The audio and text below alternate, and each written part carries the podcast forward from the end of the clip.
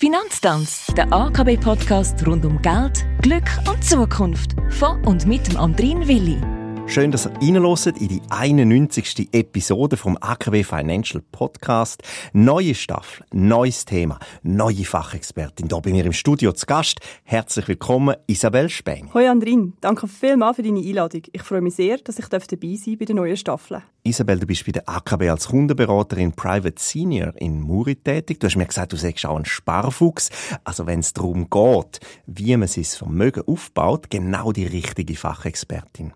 Genau darum dreht sich auch unsere zehnte Staffel, also um den Aufbau von Vermögen. Denn das richtige Sparen, das will gelernt sein. Aber jetzt mal ehrlich, Isabel, warum spart man denn eigentlich? Ja, Andrin, Sparen wird heutzutage einfach immer wichtiger. Insbesondere für die Vorsorge. Früher war es so, dass man eigentlich auch nach der Pensionierung hat leben mit der Rente aus der ersten und zweiten Säule. Also sprich, man hat einfach seinen Lebensstandard gewohnt weiterführen Heute ist das, aber insbesondere für Leute, die ein, höheres Einkommen haben, nicht mehr der Fall. Sprich, man muss sich selber ein Polster schaffen. Und es geht ja nicht nur um die Vorsorge, sondern es gibt ja auch noch weitere Themen wie Eigenheim, Reis, Selbstständigkeit und vor allem die finanzielle Sicherheit. Aber sparen, das ist etwas, was man ja gerne so auf die lange Bank schiebt. Wenn sollte ich jetzt ernsthaft mit dem anfangen? Am besten fangst du heute damit an. Nein, sag ich, es ist nie zu spät. Aber umso früher, umso besser. Klar, ich verstehe auch, mit 20 hast du noch nicht wirklich Lust, über deine Zukunft nachzudenken. Aber Sparen ist im Fall cool. es gibt dir in allen Bereichen mehr Flexibilität und mehr Möglichkeiten. Und man muss ja nicht von Anfang an riesen Beträge sparen. Es langen auch 50 oder 100 Franken für den Anfang. Und je nachdem, wie du dein Geld auf die Seite legst, sparst du mit dem gerade zweimal. Da spreche ich zum Beispiel das 3A-Konto an. Du sparst den Betrag, den du einzahlst, und den darfst du dann auch gerade noch bei den Einkommensteuern abziehen. So sparst du also doppelt. Ist doch noch cool, oder?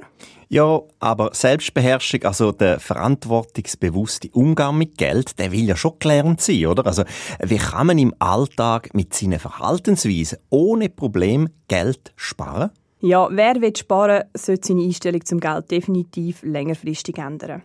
Vielfach gibt man Geld impulsiv aus, ohne groß zu überlegen, ob man sich das jetzt gerade kann leisten oder ob man es wirklich braucht.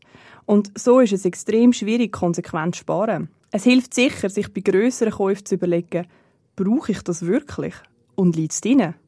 Also konsequent sein mit sich selber ist der Anfang. Außerdem muss man sich Gedanken über seine Prioritäten beim Thema Geld machen. Wie wichtig ist es, jeden Mittag ausgehen essen? Oder lege ich besser etwas auf die Seite für die Steuern oder meinen Traum vom Eigenheim? Und weiter braucht Sparen einfach ein bisschen Geduld. Vermögensaufbau ist einfach nicht etwas, was über Nacht passiert und das Resultat sieht man oft erst nach ein paar Monaten oder Jahren. Zusammengefasst heißt das, nicht impulsiv kaufen, Prioritäten für sich festlegen und Geduld haben beim Sparen. Dann kommt's gut. Vielen herzlichen Dank, Isabel Späni, für deine erste Wegleitung in Sachen Sparen. Ich freue mich schon jetzt auf unser nächstes Gespräch. Das gehört mir den nächsten Mittwoch. Und ja, klar, alle Finanztanzfolgen in der Übersicht finden wir auch auf akb.ch podcast.